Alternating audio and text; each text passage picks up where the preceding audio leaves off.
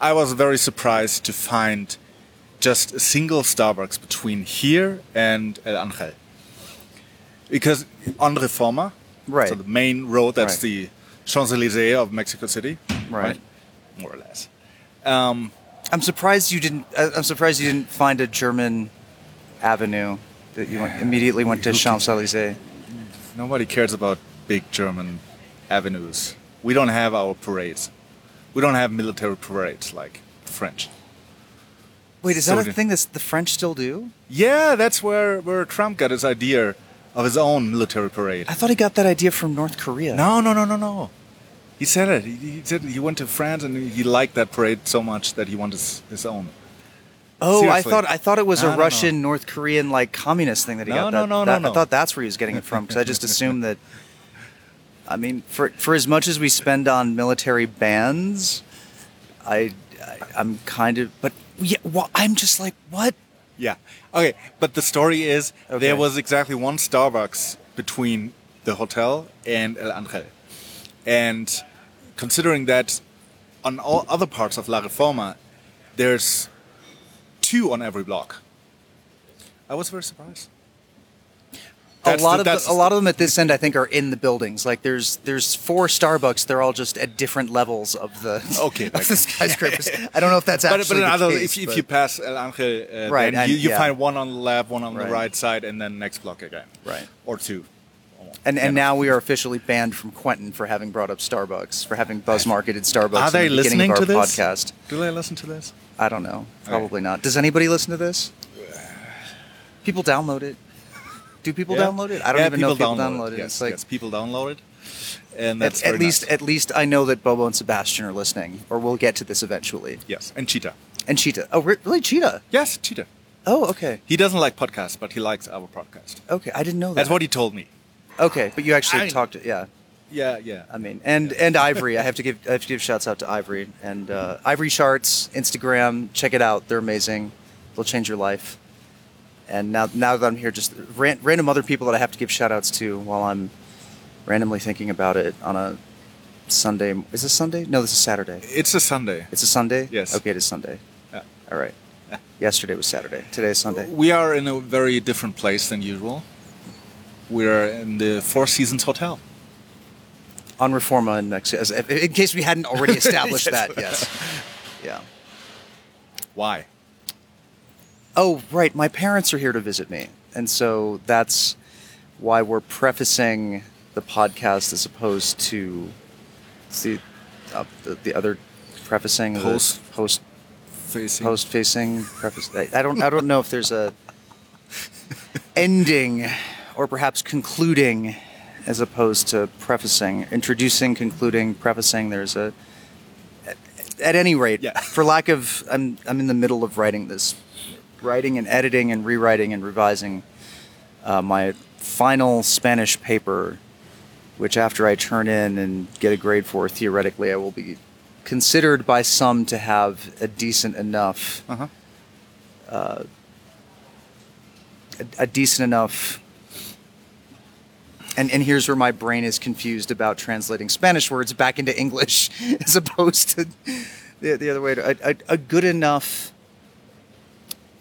sufficient fluency in Uh-huh. Spanish to be able to pursue academic things here. But no, my Oh, parents are visiting, nice. Okay. and so my parents are here visiting, and this is where my parents like to stay when they come visit me in Mexico City. They've stayed here once before, and they've loved it, and it's a very Yeah. nice place. I, I highly recommend it. It's it is on the expensive end, but it is worth it. What were you?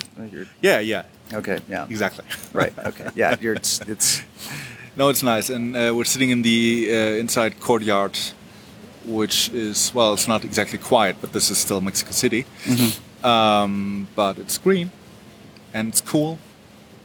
So nice. it- it's a nice temperature. I think Yeah. we're it's we're, we're at that we're we're back into the perfect weather of Mexico, having Yes. left Yes. the months of you having to go to the Starbucks because it was too cold in your house. exactly. Funny. My dad asked yesterday asked me, so what what do they do for heating here in Mexico City? And I said they, they don't. that that's not a thing. That I mean, it is.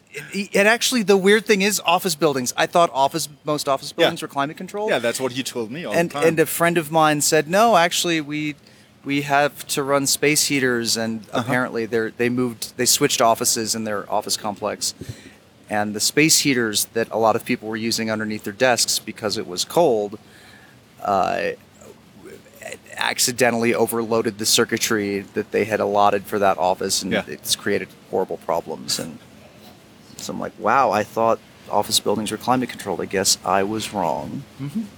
yeah. So. Did I the tell Star- you about the is- school, like the I- okay, fancy? schools I, I've are mentioned diff- this. okay, schools are different, like, even- the even- fancy private schools where the children are sitting in the classroom with, with a temperature of two degrees all Okay, morning. Yeah, that's the okay. Yeah. But this happens so infrequently. This is, I mean, this is most of the year in Germany. Why? uh, That's the thing that I guess, depending on where you are in Germany, you have two seasons: uh, hot, humid, and insufferable, or freezing cold. With Free- with, with, with a six-week uh, transition between the two seasons. Yeah. Okay. Let's not talk about German weather. Right. Okay. And, and granted, I'm just talking about Michigan and superimposing that on German weather, because you know what? Like one or one of the two times that I've been in Germany during camp, insufferably Yeah. humid, and Congress freezing cold. Maybe you should live in Germany for some time. No, I, I, I shouldn't. You, you know, I've I, I already feel guilty enough for bringing Americans into Germany and it, it, it- just the imports that I dropped off into Berlin. I'm gonna get in trouble for saying that. I, am always gonna get in trouble for saying things, and I say I'm gonna get in trouble for saying things because by saying that I'm gonna get in trouble for them, oddly enough, I don't get in trouble for them, or at least I haven't yet. So now is the time. I I think it's important to bring up how did we end up here? I'm not sure if we've clarified that in the history of our podcast, this being officially episode 12. I I have I think I have talked about it, and you have just mentioned it in, but we we can clarify it. Yes. Yeah. Uh, uh, let me start. So, um, just thought about that. So, the short story is uh, about four years ago, I met my now wife, Catherine. And sh at that time, she was in the ending phases of her training as a school teacher. Uh, so, in German, that's Referendariat uh, in Freiburg. And sh at that point, she did not know if teaching would be her thing or not. And and she definitely first wanted to go abroad again. She had lived in New York for two or three years as an au pair before, and she, she wanted to go some other to some other country. And as a teacher, that's actually pretty easy to do um, because there's German schools all over the planet.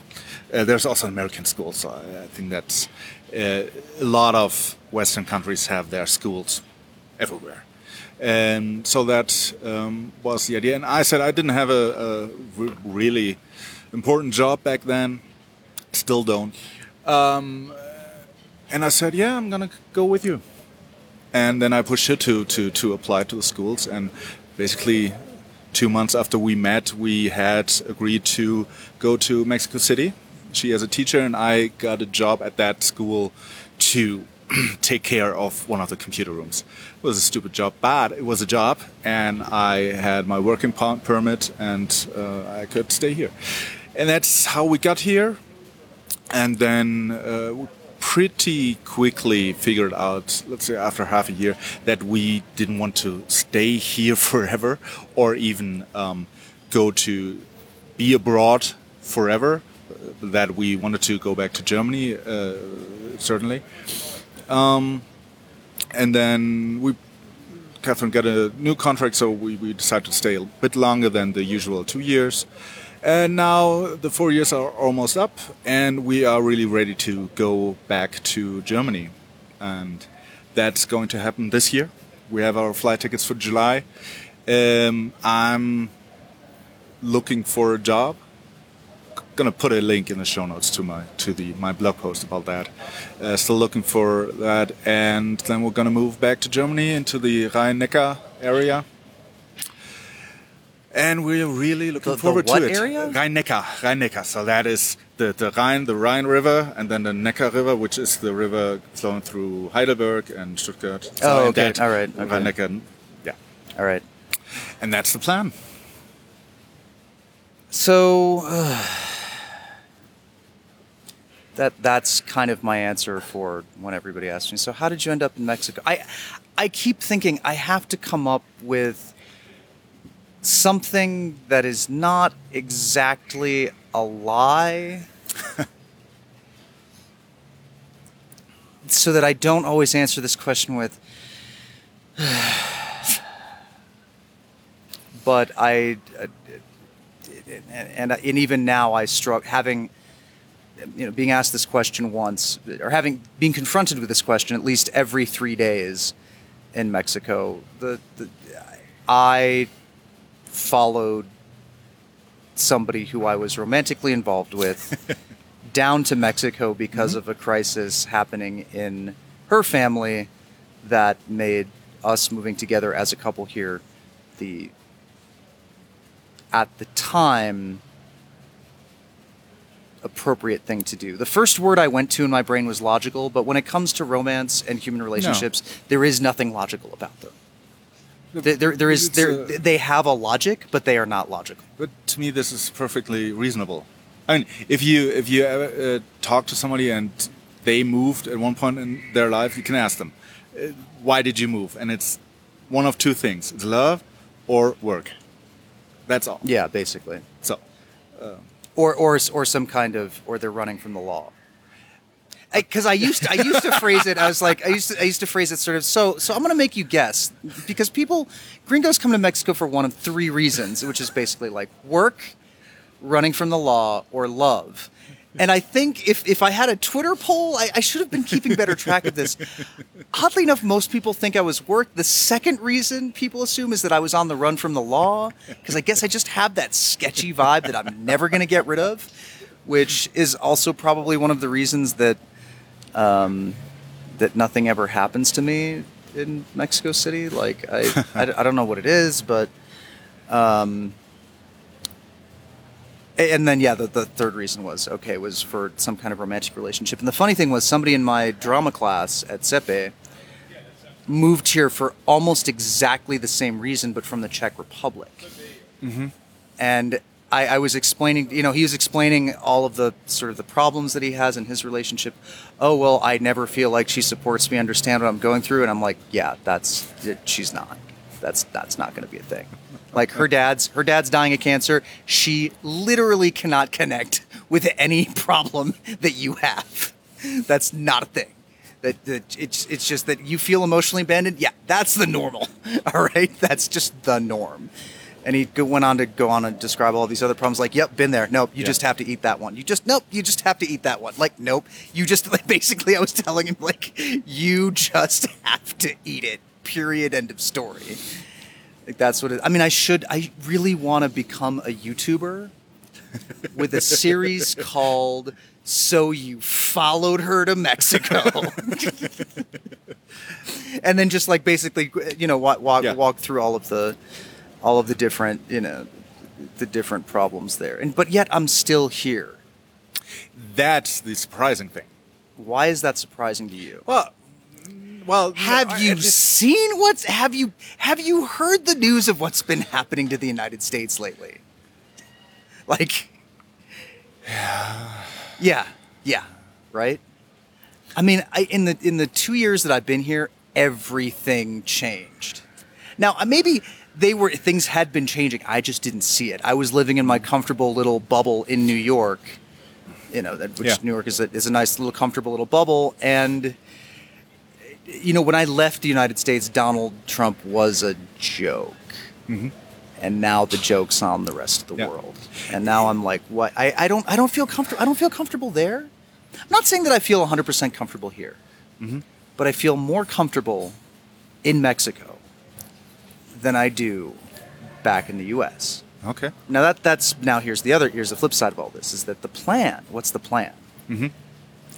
Yeah, it's much easier for me to go back, work, make money, come back here, and my plan is to basically just come back to Mexico, start buying up properties, Yes. and become a landlord in Mexico because I can do that.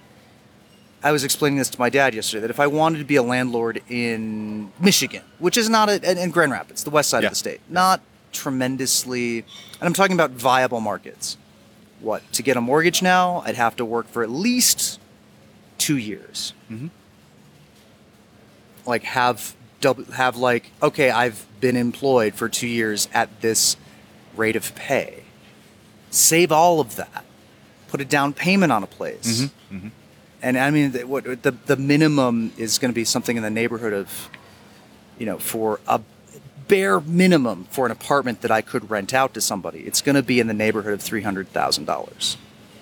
Mexico, mm-hmm. forty thousand, Yeah. and that's to own it outright. So Yeah. that's the same same for down payment for a place in Michigan, which is not even a very. I mean, New York, just that's just impossible. yeah. Like the minimum is it, it is within a hundred thousand dollars of a million. Not a thing.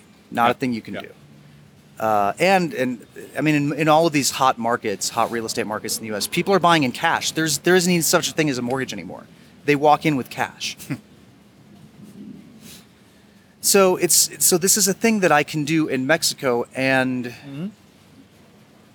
I mean, of course, and basically, so the plan is work five years in the states, and then come back to Mexico, buy property with that property, get a visa saying, "Hey, I own property here," blah blah blah blah blah, so I can, li- and then basically live a quiet, not incredibly luxurious subsistence, just you know, live on that for the rest of my life. Okay. That's the plan. And are you talking about Mexico City or yeah, other Mexico. No, Mexico City. Yeah. Okay. I think you should have some Airbnbs too, so that all your German friends can visit and stay Why? Why not? Sure. cheaply. Yeah, there you go. Come come to Mexico City. Come visit. I'll be a nice tour guide. you come back. I'll learn. I'll learn German. I'll just uh, that, now that I'm I- done with Spanish, I'll go one- to the uh, Goethe Institute and start learning German. Yeah, you can do that. A lot That- of people no, do that. thing, yeah. yeah. So now we're gonna now we or my my parents are waiting. We're already 20 minutes into this recording, and shockingly, and so I have to preface the conversation with my parents with a couple of things. One, they're conservative. They are. Yeah, they're they're conservative. Okay. And then, and then, and I give and I give them a pass for that. Like they, they they talk about communists as if they're an actual thing to be feared, because when at least my mom left Chile anyway, that was an actual real thing. Mm-hmm. Like there were actually, you know, communists taking over and destroying the country. I mean, now granted, Allende's success in Chile is something that you can debate at end for historical reasons and things like that, but. I mean, my grandfather was legitimately targeted for death by certain very leftist paramilitary organizations in Chile. Mm-hmm. Whether or not they could have killed him, you know, it's it, it- these are things that you can debate historically now. With, but but at the time, the terror was real for them. So I don't. I, they get a pass from being incredibly conservative in ways that may not seem tremendously. So, so just just keep that in mind, Yeah. at least when you're talking to my mom. So what's I don't know if you want to talk about that later. So when did your parents come to the United States? Uh, my dad was born in Chile but grew up in the U.S. My mom left. So that's about when? Just uh, what what year? Oh, he grad. Well, I mean, he graduated from high school in 1964. Yeah, he graduated from high school in 1964. Um, and my parents got married in 1970. Mhm. I think that's. Yeah, that's right. Because my dad went to college, he fought in the Vietnam War, then came back to Chile, married my mom, and then they moved, and he went to medical school and started medical school in 1970. Okay. So that's the timeline, Mhm. basically. All right. All right. So yeah, let's let's go meet my parents who are here to visit me.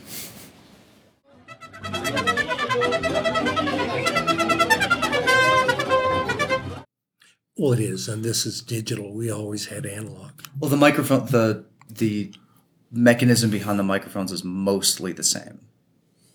Right? You have great voices, by the way. Thank you. I, I listened to the hour, uh, one of the podcasts, Nicola sent it to me, and I was surprised by, I thought you were radio people, you know, because the voice is such an important factor in attracting, uh, being attractive to the listener.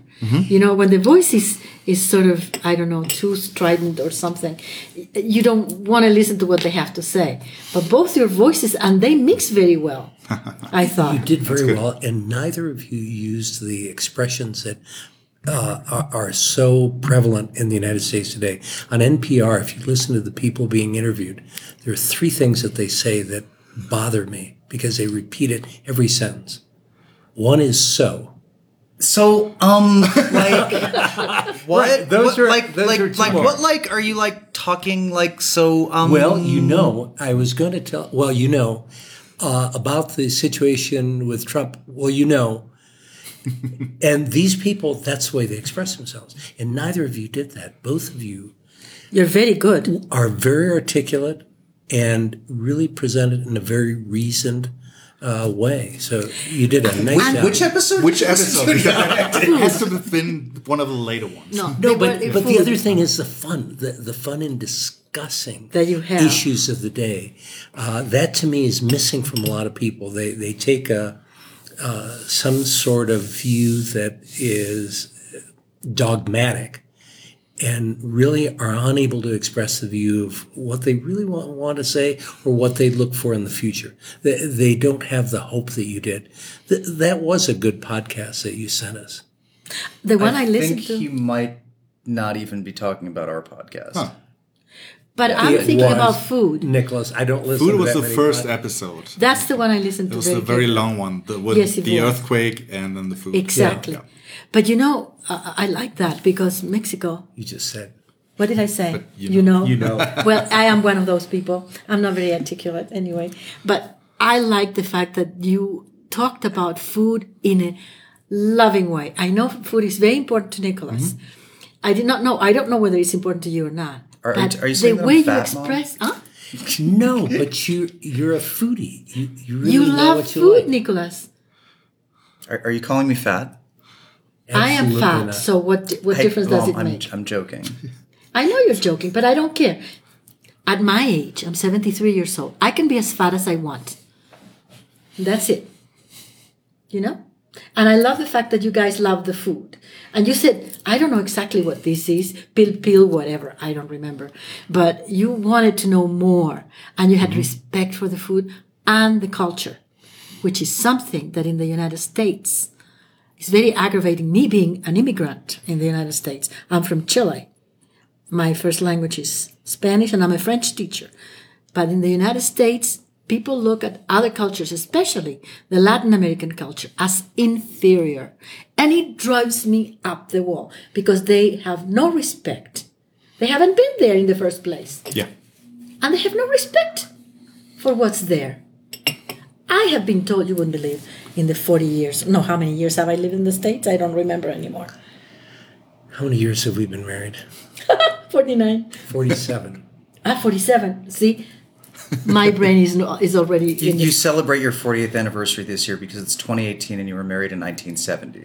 So basically, whatever whatever year it is, just add 30 to that, and that's how long you've been married. That's right. Good. So it's I like that. I like your 30. respect for the Mexican culture because Mexico has been a big surprise for us. I like it. I like the friendliness. You, you've been here before. Once. Well, But we, we were in Cancun. then that doesn't you count. little, and No, and that doesn't to count. me, No. that's not Mexico. No. It's very. Uh, It was similar. designed by Mexico to not be Mexico. I understand, but when you go to Europe and you talk to people that say, "Oh, I know the United States," I can predict where they've been, and I say, "Oh, you really know the United States?" Yeah. Oh, yes. Yeah, I've been there many times. Where have you been? New York. Anywhere else? Oh, yes, Orlando. And that's our experience of the United States. Uh-huh. There are many Americans that live on the coasts Boston, New York, Baltimore, Washington, Philadelphia. and San Francisco and Los Angeles. And Bridget and I live in flyover country. Nicholas was born in flyover country. He was Do you know what born in that Iowa. means? Yes, where you fly over when you go from one coast to another. Nobody another. pays attention to it. Yes. Right, and, and they, they really don't know. Oh, they're paying attention to it now. Why? They're definitely paying more attention to it now. All right, Nicholas, let's What, keep what do you mean the politics? Yeah. Well, we shouldn't talk politics. I, I but I mean that actually that I didn't mean to derail your point. You you do have a th- this is something that I grew up with. And you went to school and you grew up on the East Coast.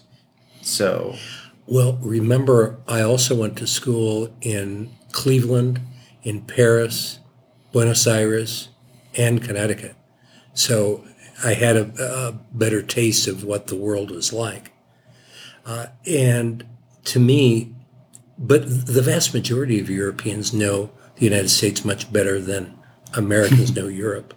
There's no. Oh, oh yeah, yeah. No question you about put it that. that way. Yes. but I think Yeah. a lot of that may have to do with the fact that German speaking people, and, and I say this to try to include the Swiss and the Austrians, uh, have much more experience with American culture than the other way around.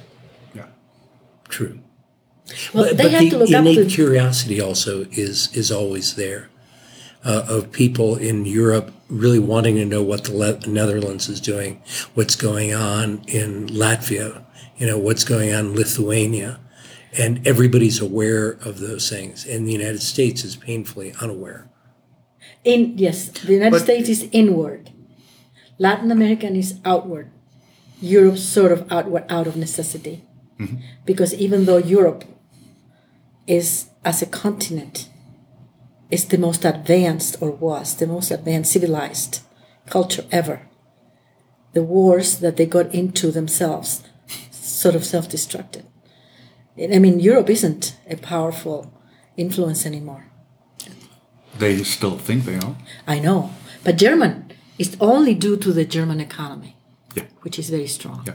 And nobody, I mean, no matter what they say about the Germans, my dad used to say, you know, he's a descendant of Germans, used to say, nobody could, could beat German manufacture. His ancestors were of the class of the manufacturing um, group. But anyway, it's true. But you see, we have a very dear friend from Axel. Remember Axel? Where is he went through the war because he was rescued as a child by the Red Cross, hungry. That man would never leave food in a plate because of that, the hunger he suffered after the war. And he's a couple of years older than I am. Anyway, he has a uh, admiration for the for the Americans and what they did, but at the same time hostility. You know, there is a certain resentment, and I've often wondered about that in Europe. How strong is that resentment? Against whom? America. There is hostility. We're reading a book right now about the war and Americans, expats, Americans that were there during the Battle of Britain mm-hmm. In late 39 and most of 40, and how they disliked Kennedy, uh, Joe Kennedy, the, the then ambassador.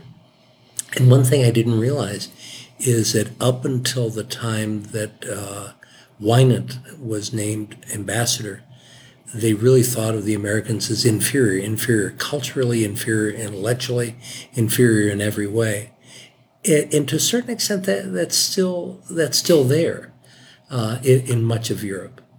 It's due to the. It's, but you see, The ugly American. I mean, They I, actually Dad, made- having seen American tourists in Europe and having very carefully observed American tourists in Europe, know. I completely understand where the stereotype comes from. Well, I agree, but Nicholas, that goes back. uh, You didn't read the book, but back in the '60s, there was a book called *The Ugly American*. I think it was written in the late '50s, and it really illustrated what Americans, how boorish they can be overseas. Let's take that to Mexico. I mean, how are Americans?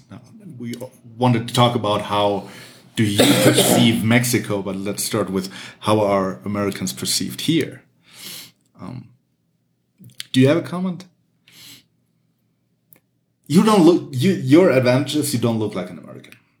I don't look like I come from. I, the, the, the, the, my greatest advantage is that nobody has ever been able to figure out where I come from or what I look like. From the time that I was, it, I've never, I have always been considered to be an other to a limited extent, mm-hmm. to a very limited, mild extent. It's it's not as if I was, I mean, I never had the experience of being, say, the one black kid in a high school of 500 white kids. Hmm. Never had an experience like that.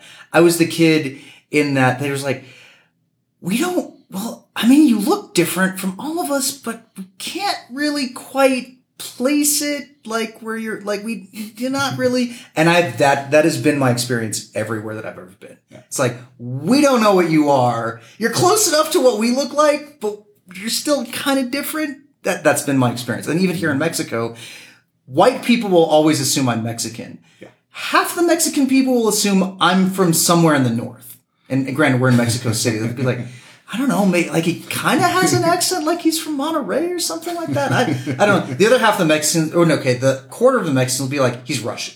So convinced that he's Russian. And then the other quarter will be like, I'm pretty sure he's a gringo, but I don't know. Yeah. But the fact is, it's it's not.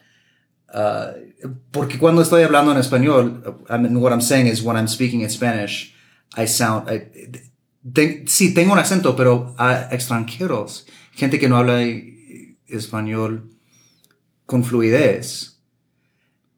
No es la misma cosa que gringos hablando en español. Es, Florian, dis- how es do una they lengua look- distinta. How do they look at you? um, when I'm not with my wife, who's blonde, um, very often, right now, I'm not wearing a, wa- a wristwatch, but I actually like wearing a wristwatch, and and nobody else is wearing watches here. So very often, I'm asked for the time in Spanish. Uh, so they don't. They probably don't know, but oftentimes they don't assume that I'm uh, A foreigner? a foreigner. But that's also because of the beard and because I don't, I don't know. Okay, when I when I'm wearing shorts, then they know. Oh wow, that's deep. You're taking it back. That's a deep cut. Deep, self-referential deep cut there with the shorts. Um, of course, when I when I when I talk to them, when I talk to Mexicans, they immediately know I'm a foreigner. They do not. They everybody initially assumes you're a gringo. That's just the way it is. But once they know that, okay, no, I'm from Germany, then they love me because they love Germans. Um, for multiple reasons, I guess. So Germans are uh, kept in very high regard here, and that makes things easy. We went. I remember one time when uh, we were in Valladolid, that's near Chichen Itza, and we were on one of these uh, souvenir markets. And uh, Catherine uh, speaks to them in Spanish, and then they say, "Oh, habla español, yeah." And then here, good hear, half price. So, uh, and basically, then uh, she told them that she's from Germany and not from the U.S. And he uh, he said, "No gringo, gratis." so, um, not being an American and speaking Spanish helps tremendously. So to all, to everyone who wants to come visit this country, learn Spanish and don't act American. I don't know how to do that, but um, and then you'll be fine. You'll be fine. I don't. I don't know. I'm not American. I don't know what uh, uh, how it is different. Do they confuse you white- with an American? Initially, yes. Initially, always, especially Catherine, because she's white, she's blonde, uh, and But you're white too. yeah. But I have the beard and dark hair, and, but they know I'm I'm a, I'm a foreigner. But with Catherine, they always assume she's she's American. But then she starts speaking Spanish, and then everything's fine. You know, with a pretty pronounced German accent. This her Spanish, Yeah, probably, yeah. yeah. But You know, I like to irritate my friends in the United States. I'm in a crusade now to speak for the immigrants, the immigrant issue, which is one of Trump's stupid, idiotic ideas about the wall, building the wall and separating the borders. You know, the people along the border they have gotten along forever without him being involved in anything. But anyway, and drugs are going to come into this into the, this United States as long as there are addicts. So I mean that's a moot point. But I like to irritate As long as them. they're drug users, mom. That's what I mean. Addicts in the United States. Mom, there are a lot of people who use drugs that are not addicts. They're two distinct populations. All right. I don't want to go into that now. I want to say that I irritate my friends by tell, telling them, you people do not consider me white. So I'm black. Okay. Uh-huh. I'm a black person. That's fine. So they look at me and say, but you're not white. No, no, no. You've already established in the census that I'm not white. Uh-huh. I'm supposed to write Hispanic, other race when they, because they, Americans are obsessed with race. And so you have to determine what your race is. Fuck it, I don't want to, you know? So I decide I'm black. I, um, I'm- just have to point out that my mom was the first one to use the swear word on today's podcast. I just that like that. I love you swear just, words. You won. You won the podcast. You just you you won. You, you won. Like call it over. Boom. Done. Mom won the podcast. and so they don't know what to do with me. Da- Dad does not have a very good look at No, his face right now. he's now. very prudish. You see? I- I- Mom just keeps up the winning. Like, come on. This is no, awesome. I have taught him to fight. When he and he's an only child. When he and I got married, I'm from a family of four. In Chile, people are loud. They like to yell, Yeah. sing, dance, whatever. Reminds me of here. Yeah. no matter the background. But anyway, he, when we were first married, Paul had never had, he's never had an argument in his family. And when he had the first fight, he did not know what to do. So I taught him. You're a good teacher. Yes, I am. It's important to fight. To um, to put the race question into perspective, um, you remind me a little bit of the um, family that I lived with in Rhode Island for years. Okay. I lived in Rhode Island in 98, 99 with a very nice family, and my host mom, she was from Norway. She had, she no uh, yeah she came to the U.S. when she was five. Her parents. She looks like you, but she's I guess Caucasian because she's from Norway and you probably have the same genes because your ancestors came from Europe. You look the same, but you're Hispanic. Right. That's just, it's, for, for me, it's, Bridget's I- I correct don't in the obsession with race. The British were, and I'm not sure if they still are, obsessed with class. Mm-hmm. And class really dominates the structure in Latin America. It's much more important what class you're in. And that's distinguished by many things. And economics are a little bit of it, but not as much. It's really determined more by bearing, by education, by how you comport yourself. And in the United States, why the, the obsession? Why is it that if you're a Spanish speaking person that happens to be Caucasian, you are Hispanic? Is that a race? N- no. I- I- it's the same thing like all people that speak English are Anglos. That's not true.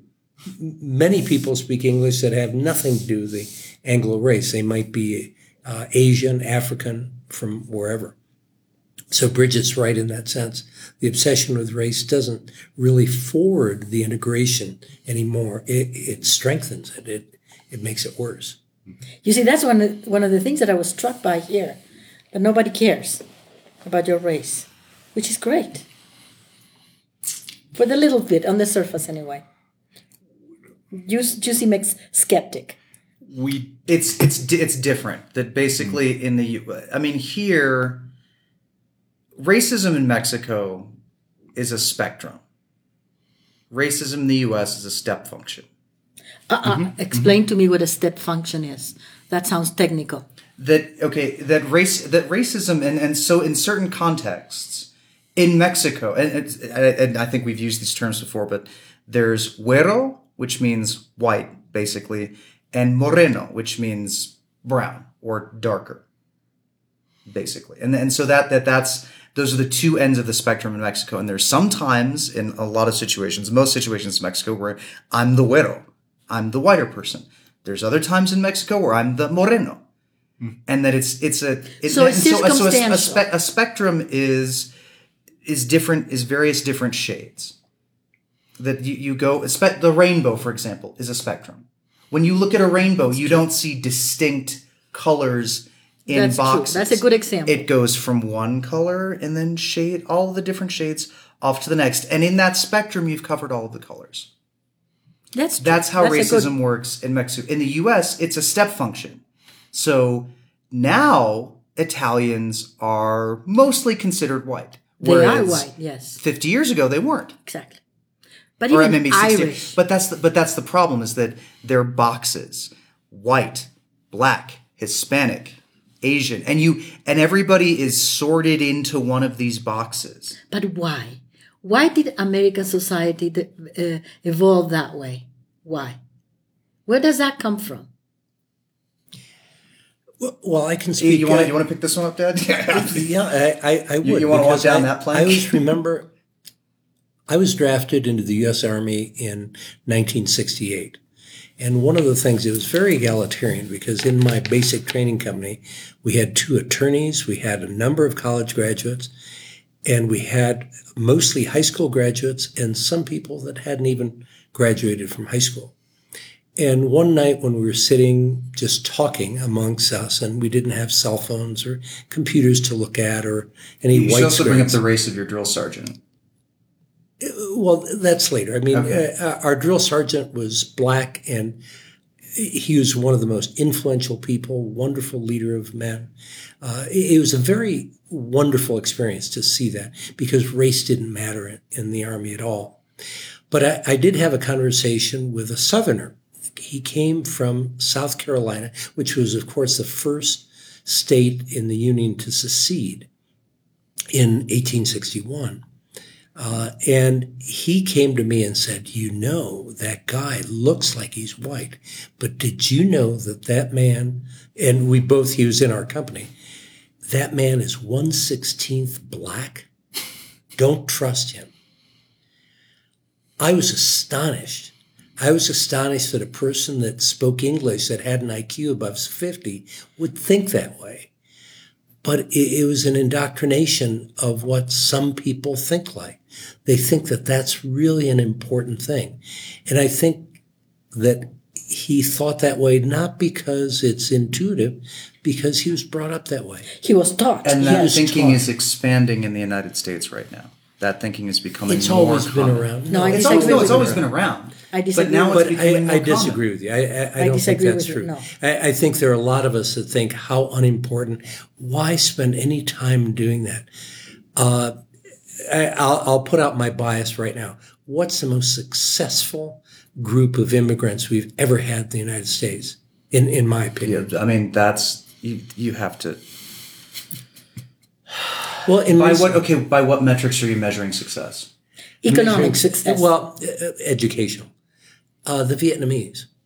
I know of no second generation Vietnamese that isn't a college student. Just or a college minute. graduate. the Cubans. The Cubans in Miami. Uh, they own The Miami. very Vietnamese generation- don't no. have any The- group, the and they're still not completely in- completely The accepted. Cubans that left in this is a- 59. The Cubans that left in Was that? 59 were the ones that were very successful. Mariel boatlift people, not so much. Paul, success is success. And let me tell you the terrible well, Mom, problem. It's not exactly like the Vietnamese put all of their put put a bunch of crazy people on a boat and ship them over to the U.S. and be like, "Here you go." Well, Mariel, yeah, exactly. no, they did it in their helicopters when they were leaving uh, Vietnam. No, but anyway, a lot of them them. left by fishing boats. That's true. They, they put up with incredible hardships. And the second generation all goes to college. They, the, the indoctrination of the work ethic and the educational, the advantage of education is something that a lot of immigrants and a lot of natives don't respect.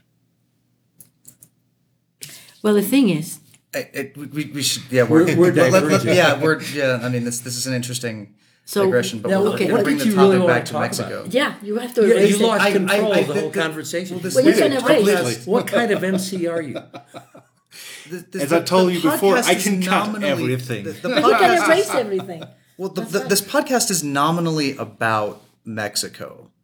And I say, I oh, say let's nominally because you know, we- But as long as we're both here, there, it there's is some definitely people, about yeah. Mexico. Well, the, yeah, there's some people that think that this is you know my this is where I where I bury all of my secrets about the Congress of it. no, no, it's not. no, but the United States is is close to mm-hmm, Mexico mm-hmm. and has a huge influence in Mexico. Actually, the taxi driver said it yesterday. He said, "I really don't." What was the way he put it? He said, "I don't like hostilities." Or what the president, American president, is doing, creating hostilities between Mexican and Americans because we are interdependent, mm-hmm. socially, economically, and even though NAFTA is going to pot right now, but um, it's true. It's very true. Absolutely. And you know, every person that has been a taxi driver or picked us up at the airport or something has lived at one time or another in the States. it's really amazing. They go there, they learn English, they earn a little money, and then they come back. Or they're thrown out.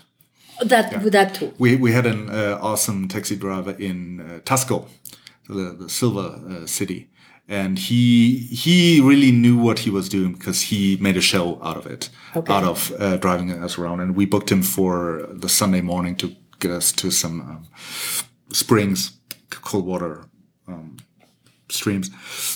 And he made a show out of it, and he told us that yeah, he had lived in the United States to earn money because there in one night he made more money uh, in, a, in a restaurant than uh, a month driving the cab here. Um, and then one night he drove drunk with some friends, and then they picked him up and threw him out. Um, but yet that is true. A lot of Mexicans have been to the U.S.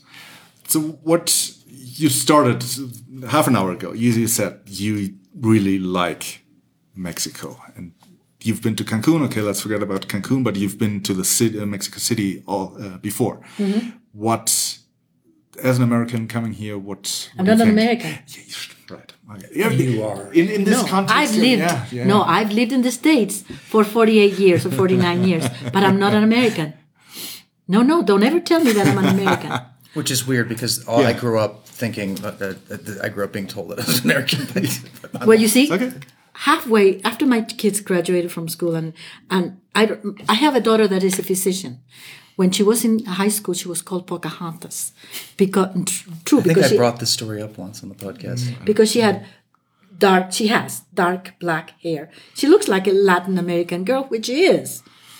Anyway, that really created a horrible impression on her. Okay, let me put this in, in another way. You've lived in the United States for almost 50 years. Yes. And you, I mean, even now, what I get from what I learn from Germany right now is from the news. So I don't know how, what people on the streets are talking about. I see it from the news. And you learned about Mexico from the news, from the newspaper. I don't know. I had no idea about Mexico until Nicholas came here. Or you didn't know anything about it. I didn't know anything. So you came here. What do you think? I love it. You know what? I really love it. And you know what struck me? The first thing, the first trip, was how kind the people were at the airport. I have a limp. I have a problem. I had used a cane. Well, these people were wonderful. They did not make me go through the line. They got me over and said, ma'am, you don't have to walk. Where are your papers? I didn't have my papers. My husband did. I said, my husband has the papers. They said, don't worry. Let's wait here. They were wonderful. That was the first time getting out of the airport here, guess you know what the first thing that struck me were the huge planters with the palm trees and all of that. What an lively, beautiful thing. And again, they were incredibly friendly. A pilot said, ma'am, I'll bring you over here. They skip the steps. They don't mind. They are fluent. They are flexible. They smile at you. Even the taxi driver, do you need a taxi, ma'am? Smiled at me and I said, no, thank you. And I smiled back at him. Did that ever happen in the United States? No, sir. Not even in Chile. Because let me tell you, some of the Chileans are snobs especially after they became more affluent and the people started traveling out of the country. They're they are turning into snobs. Yeah. Mexican wanna be people black. Are incredibly friendly. Yeah. the other you thing say that. that, You, Why not? you can't say that. Mom. Yes, you just can't I say- am. No, you can't. Mom, you can't say that. Why not? you'll they are my brothers and sisters. Even though I'm 97% European, Mom. the black people are my brothers and sisters in spirit. Um, What? What?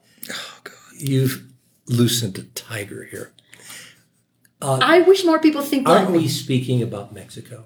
Yes, We're we are. About And you see, the Mexican people are I, victims. Dad, mom, mom on the the podcast like 15 minutes ago. She's No, this they is are hers. victims too. This is like this is this is what this now now this is mom's podcast. We're just we're Florian. We are officially handing over the podcast to my By the mother way, Florian, to talk like about go to whatever she wants to talk about. Um, We're having brunch in a little while.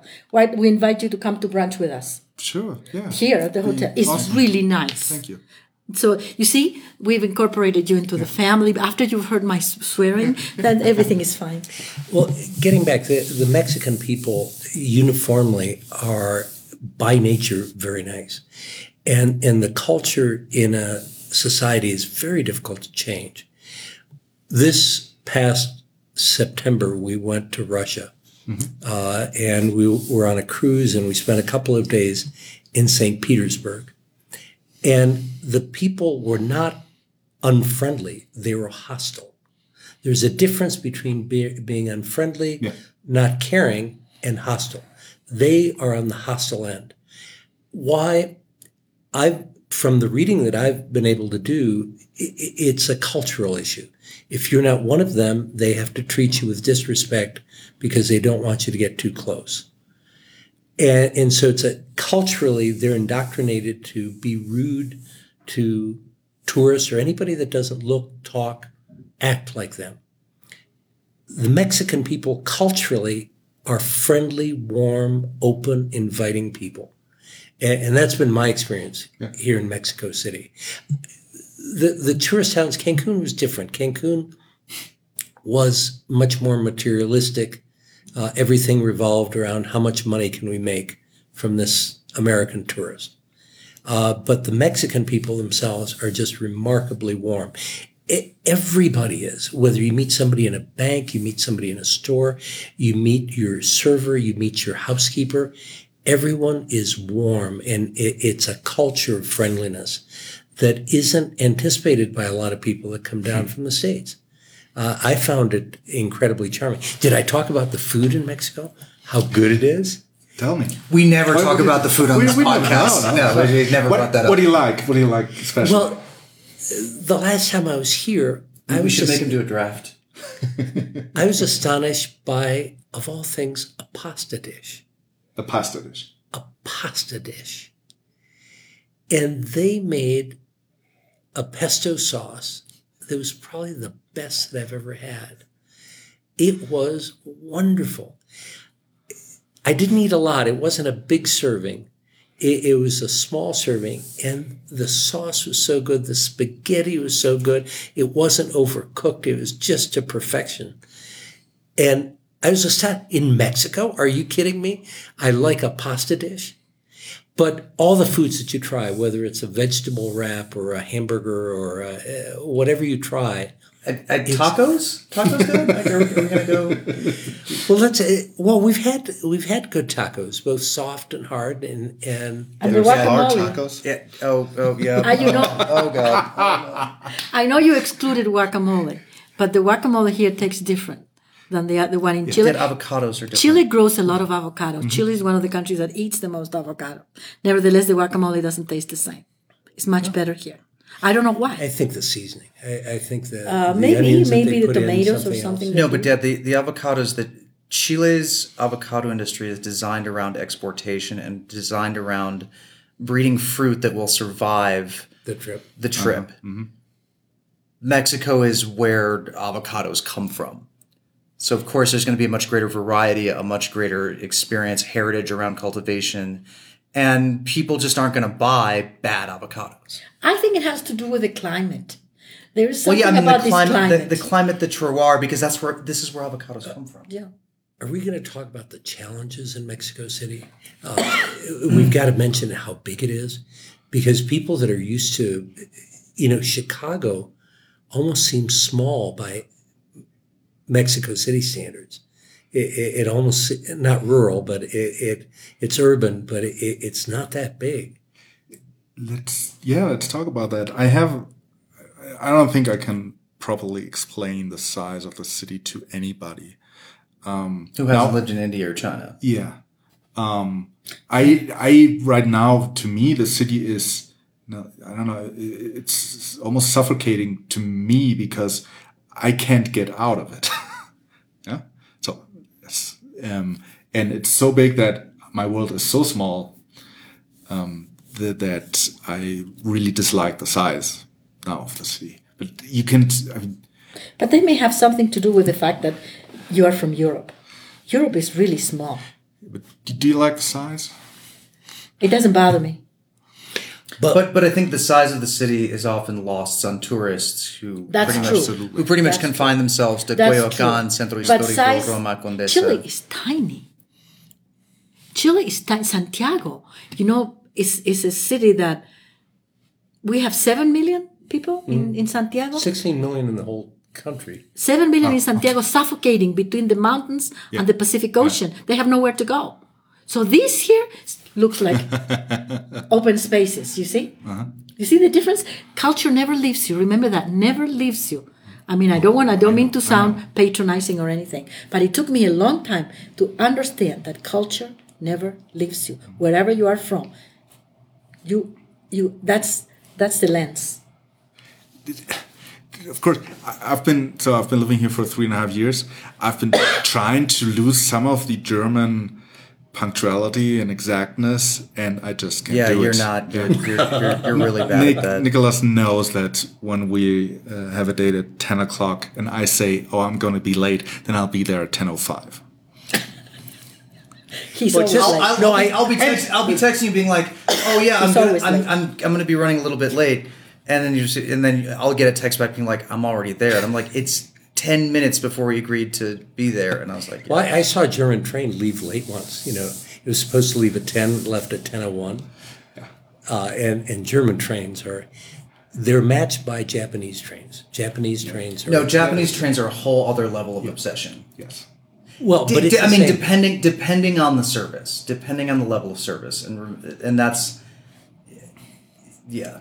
But but uh, I don't know. I Why, love why Germany are, are the because United States that. trains like run by Mexicans? Because they leave whenever they Oh want. my god, I can't believe you just said that. can't believe no, but I'm see? kidding you, Nicholas. I'm kidding you. we have we have there's a complete disconnect between us and Nicholas. You would never know that we are his parents. We, we often say things to shock him, and he's Exactly. so easy to shock. Still to this day, There is. You you look at me funny, but Nicholas, you're in your late 30s, and we still shock you, and, and we do it on purpose because it, it's fun doing it. I, I literally get trolled by everybody in my life, up to and including my parents. Like I just can't. I'm I'm such a big troll magnet. My parents can't help but turn into trolls around me. No, no, no, no, no, no. Don't don't. Ex- you see, you had a drama queen also. You See me trolling. No, no, no, no, no. How old are you? Um, i'm why, why are you asking him that? I want to know. 36 So you're younger than Nicholas. by just a little bit Basically, yeah. So you're the same generation, but culturally you're so different. And nevertheless, you became friends. How did you become friends? Did we So he was walking down the street one day and he said, "Oh, Cheetah, what are you doing in Mexico?" and uh, that, that's an inside What's joke. What's that? that's a joke That's an inside joke. Okay. How did you become friends? I blame. Well, I, I, I- I, I- think, can we just can we just blame Mastodon? Just just Mastodon is how Mastodon is a wonderful magical place where everybody is our happy shiny friends. And if you're not yet on Mastodon, you should join Mastodon because that's that's the magical place for making wonderful friendships and See, you are The into first step in magical, breaking down Nicholas.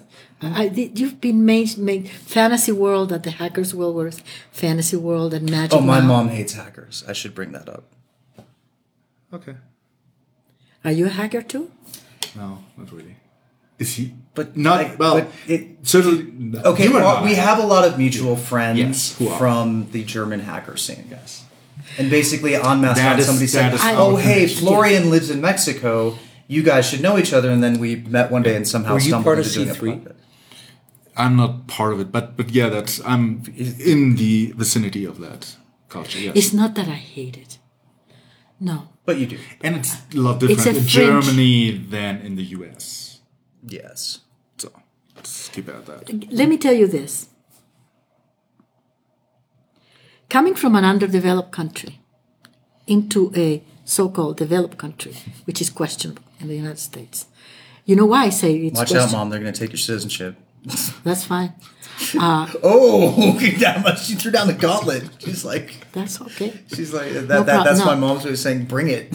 That's right. At my age, it doesn't matter. Um, yeah, I don't have anything to prove. While I was raising you kids, it was different. I wanted you to have a good sense of identity, which didn't happen. But anyway, sense of identity to me is very important because to know where you belong. I've come to the conclusion I belong nowhere. So that's fine. But I was going to tell you one of the problems with American culture is money. Everything, everything is money. If you if you're a low lifer that makes a lot of money, you're somebody. You might be the most cultured person and don't have a penny to to drop dead on, you're nothing. Well, welcome to Mexico. Maybe so. Yes. Mm, I don't know. For as difficult as this is to say, it's actually in a lot of ways worse in the U.S. Mm-hmm. I mean, I know, I know this. This may this a class-based culture uh, really pays more attention to that. So, uh, in Mexico, I think your class determines how much respect people have it, for not. It, it's not even the same in. It, it's different here, and that class and socioeconomic status are much more intertwined. That, that it's different. That I it it but but mom has a mom has a point here, and this I is know. incredibly difficult to ferret out. But let me tell you one thing. And remember, all of these, th- all of these things, wherever you stand on this argument, has everything to do with your experiences. There are people who have much different experience, depending on where you are in this class hierarchy time for and brunch? structure. We Huh? have the appointment at 12. We've got, we, mom. We've got twenty minutes, and we're already more than an hour into the podcast. So, depending on how much, depending on how much you're going to cut, and I'm looking forward to like what musical interludes you're going to be putting into this one. Uh, let me ask a previous question in another way. When Nicholas told you that he was going to move to Mexico City, and you already said that you didn't know anything about Mexico, but what did you think when he told you that He was gonna come here? following a girl Yes. whom I had met, whom I liked. So I had no problem at the beginning, except for one thing Nicholas's judgment. Nicholas makes big mistakes. Can we, can we stop using the three syllable version of my name, please? Like I, this is, this is, I, I can't. I, it he just- left everything. He had a job at the United Nations. He had a, an apartment that we that he had furnished. It was nice. He went on a limb for this woman, and that was my worry. I didn't worry about Mexico per se. Mm-hmm. I worried about what he was. And then, when the poor thing decided that after this woman dropped him, and everything happened that was bad, he lost the job, she lost the apartment, everything, everything bad. He's our son. We had to protect him. So I, we made a point of thinking, okay, we're going to go to Mexico. It's probably a shitty place, but what are we going to say? Nothing. We have to support him. What we thought didn't matter. Our main focus was to support Nicholas. When you become a parent, you will know exactly what I mean. Mm. So Mexico didn't come into the equation. It was his safety, his happiness, his security, and all of Are that. we still talking about Mexico? No, I I wanted to talk about Mexico, yeah. but he poor thing, about- poor thing, he can never get there. But Well, you you're see, losing control. Yeah, completely. It's, it's But you You know, see, when you listen you to this to listen again, to you're going to see Johnson. something else. You're going to see the point of view of a mother. Mm-hmm. You're going to see a point of view of immigrants Mom, in Mom, America. I think you, have to. He might not actually have kids. This is a thing that people do now. They get married and they don't have kids. I, just a minute. I'm not saying he should have a child. I said, if you become a parent, that's what I meant. Mm-hmm. You will know what I mean. Your safety was the most important thing. Now, we came to visit and we mm-hmm. fell in love with the place. To end the question. Okay? Sorry if I have been so No, no, no, no, no. sidetracked. But that's me. oh, we I'm never a- get sidetracked on this podcast. That never But happens. me, I'm a woman, and women tend to do that. But I mean, I, I, I mean, You, I, you did answer the question. Yes. Where he went was no was Of no, no no concern. Yes, Exactly. but He's then, done that before, though, for other women. Oh, I, I have done that. Um, so I know. but only for your wife. Well, I- I've moved. I've moved to other cities for In Germany. women in Germany. Well, Twi- he moved to so what? it basically, basically, I moved to a new city for the th- for another woman for a woman for the third time. Gee, I'm glad to hear that. Because he's not the only one. No, he's not. He's not. But now, give me a second if you want to mm-hmm. turn this off. You're quite extraordinary people, the two of you. why would you want to turn off the microphone before saying that, Mom? Because it's not relevant to Mexico. But, uh, oh, It doesn't have anything to do hold with on, shut off the mic. I want to give you a compliment. Nicholas. No, but but you really are. No, And- I find you and quite look at extraordinary. I, how I much fun it disagree, is but to, whatever. to discuss issues like this and to discuss cultures and uh, there are a lot of people you can't have that conversation with. I, I suspect the people that take the time to listen to a podcast like this are also curious people with lots and lots of opinions that the four of us are, are free to express. You silent, Nicholas? I can't believe it. I'm trying to think of the four people that I know of that listen to this podcast and, and frame Dad's conversation. Dad, what Okay, Dad well, to say three out of the four people that listen, mm-hmm. you know, really like it, and they. What do you mean their own three out of the four? No, I'm, I'm just being silly. He brought up that four people listen to this. I'm, s- I'm not saying four people. I'm saying of the four people that I know of that are our regular But listeners. what I, what I meant by because being they a- talk about us on Mastodon, which everybody who does listen to us should do. Um, despite the fact that we don't actually have an account for the podcast, which I'm not sure is even a thing that they do on Mastodon, but is that? I, it has to be. Should have like. Should we have a, an account from the podcast that? I don't. I, you're looking. I- yeah, we, I don't know. now I've sidetracked. my I, own I've thought about it. conversation I've thought about it. Let's. Yeah. no, you're So the future. tacos. No, no, you are the future.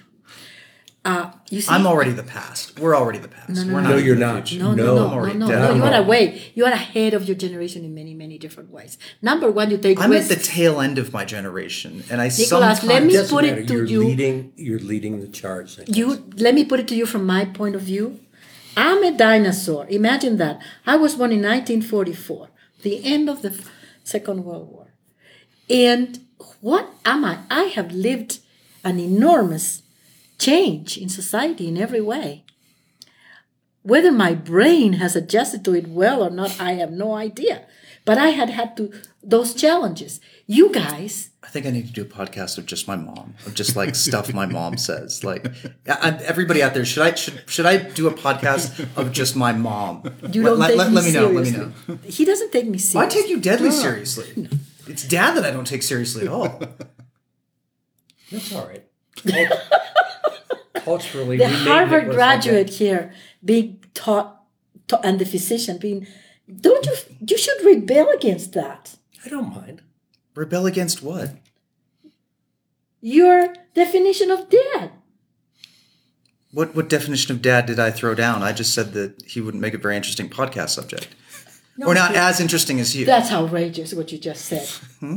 No, i am not. goofy by nature i see things in a little bit different way Well, I can vouch for that. And he loves me anyway you know like da- here, here's the thing here's the thing dad is a midday talk show on npr really you are interesting for a podcast because you say the craziest things and it's it's just it's that, that's the thing about a podcast is that midday npr is sort of to put you to kind of like in a i not, i don't want to say put What you a to sleep, gross generalization that is. What? There are a lot of interesting things. Do you listen to Joshua Johnson? I don't even know who that is On 1A, he took over for Diane Rehm. He's doing a wonderful job interviewing different people and tackling incredible subjects. i'm just happy to, that you're listening to npr that that that I'm, that, no, I'm just nicholas likes drama that's all i'm No, drama You, you need to li- I- Okay, let's we're- go. we're- no, Let's no, go no, to no, break. we, we, we've got 15, we, we have to wrap this up We have to somehow wrap- okay wrap it up yeah, let's wrap this up. Um, thank you for the discussion. But I, let's let's talk a little bit more Mexico. How long are you going to be here for? Just a week. A week. Well, well, it's a week. I mean, mm-hmm. more than that in the city is crazy. If you ask me, uh, what are you going to do? Where are you going to go? Or where have you been that you really like? Well, liked? we like the Anthropology Museum, Yeah. the amazing. park, in general, the parks. Which Chapultepec. Yes. Chapultepec Park. The- I- I I think the green areas everywhere. Mm-hmm. Um, the cathedral. to to the cathedral. I like the religious Artes. aspect of the Mexican culture. It's, it's a very strong Catholic country, one of the strongest, and that aspect, and the way they they worship, and also the way they celebrate the Day of the Dead. And Nicola sent me some wonderful pictures of that. So I want to see the cathedral. Bellas Artes. Bellas Artes. I am an admirer of the muralists because they fought for this society. They fought for freedom. They fought for so many different things. In many ways, they were ahead of their time and they did it through art, which is the main purpose of art anyway. You know? Can I mention something else? That uh, when I mentioned to friends that are, that Bridget and I are coming to Mexico City, the most common question I get asked uh, after why is, "Is it safe in Mexico City?" And I- I've been around cities all over the world, and I like to look for safety issues. That is, what are the streets like? Are they well lit? What sort of people are out there? Is it only young kids or is it older uh, people? And you look around. Mexico City is a very safe city. Uh, the other thing that's fascinating to me is the Uber rides are incredibly inexpensive. Yes. Uh, I, I'm We've got, ashamed we have got to stop buzz marketing the, the Well, I- ride, ride sharing applications. Okay, this is a little plug. But what I, we- I don't know if Lyft is here, but No, My- no more buzz marketing. Ride share applications. okay, rideshare application. The But independent if you contractors. take if you take the normal normal taxi cabs, it's the same price. So taxis eh, depend. De- yeah, well, depend- anyway, but of- I, I encourage anybody coming to Mexico City, first of all, be sure to come and see it for yourself, and then take this ride sharing application Thank- every yes. everywhere you go. victories. Because I, I can tell you, I, I, I just out of curiosity, uh, yesterday we took two rides with a ride sharing application, and one cost two dollars and twenty cents, and the other, much more expensive, cost two dollars and forty seven cents. An incredible value, and both of the drivers were delightful. It's a safe thing. You can go all over the city, and so safety here is really not. I, I think it's more dangerous in in certain cities in the United States, frankly. Uh, this is a it, it's a very nice city. Knowing where you are. Well, As Nicola said, this area where we are now. is very. I- I, I agree. But if you know, or if you keep to the touristy parts of town, Sure. and you know where you are, then yes, I agree. It is, And it never, is a very never, safe city. never drink a beer on the street. No, please don't. I wouldn't. I don't like Well, no, you, you, but that, but we don't do that in America. But it's a That's very true. common thing in Germany, and this is one of the most common ways that European tourists get sh- sh- shaken down for a bribe. Oh, open container. Yeah, Somebody yeah. talked to us about that in the, in the Yeah, I, pro- I probably did. I, I don't think I've ever done it. Uh, had a beer in the street anyway, but We should get going, by the way. No, no, we, we have, O- overall- yeah, we should yeah, ten minutes. Yeah, it's something to be encouraged. We actually had a, a fun time when we came here the last time. Some friends from Detroit were here, and we had a wonderful meal with them. Uh, and they loved Mexico City just like we do. But he's Indian. It doesn't matter. It matters. It doesn't. I mean, from India, a person Okay, from what do India. we look like? Do we look like? No, no, I mean his attitude. He would be more uh, inclined to like Mexico because he's from India. I mean, a, a foreign country. Okay, and his That's what I mean. Is Dutch. Yes, What from Grand Rapids. Right, But she married him, make? so that talks in her favor. I, I think we can just we can just, we just can close. Just let that just let them keep going and talking about this, and just fade just them fade out, out. and then that's the that's the end of the podcast. No, Okay, good luck. With, good luck with It's a good you thing do. that you don't have a contract for this because they I love the way he void laughs. the contract. I love the way he laughs. Contracts and podcasts like this. Oh, there's a thing like that.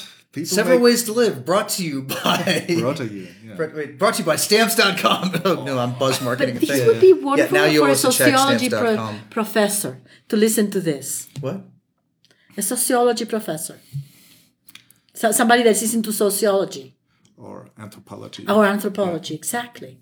Because it's the modern, it's, it's, it's a modern conversation in the city. I mean, not a modern, that's a bad, a bad word. I don't like modern. It's, it's an actual thing that you're living.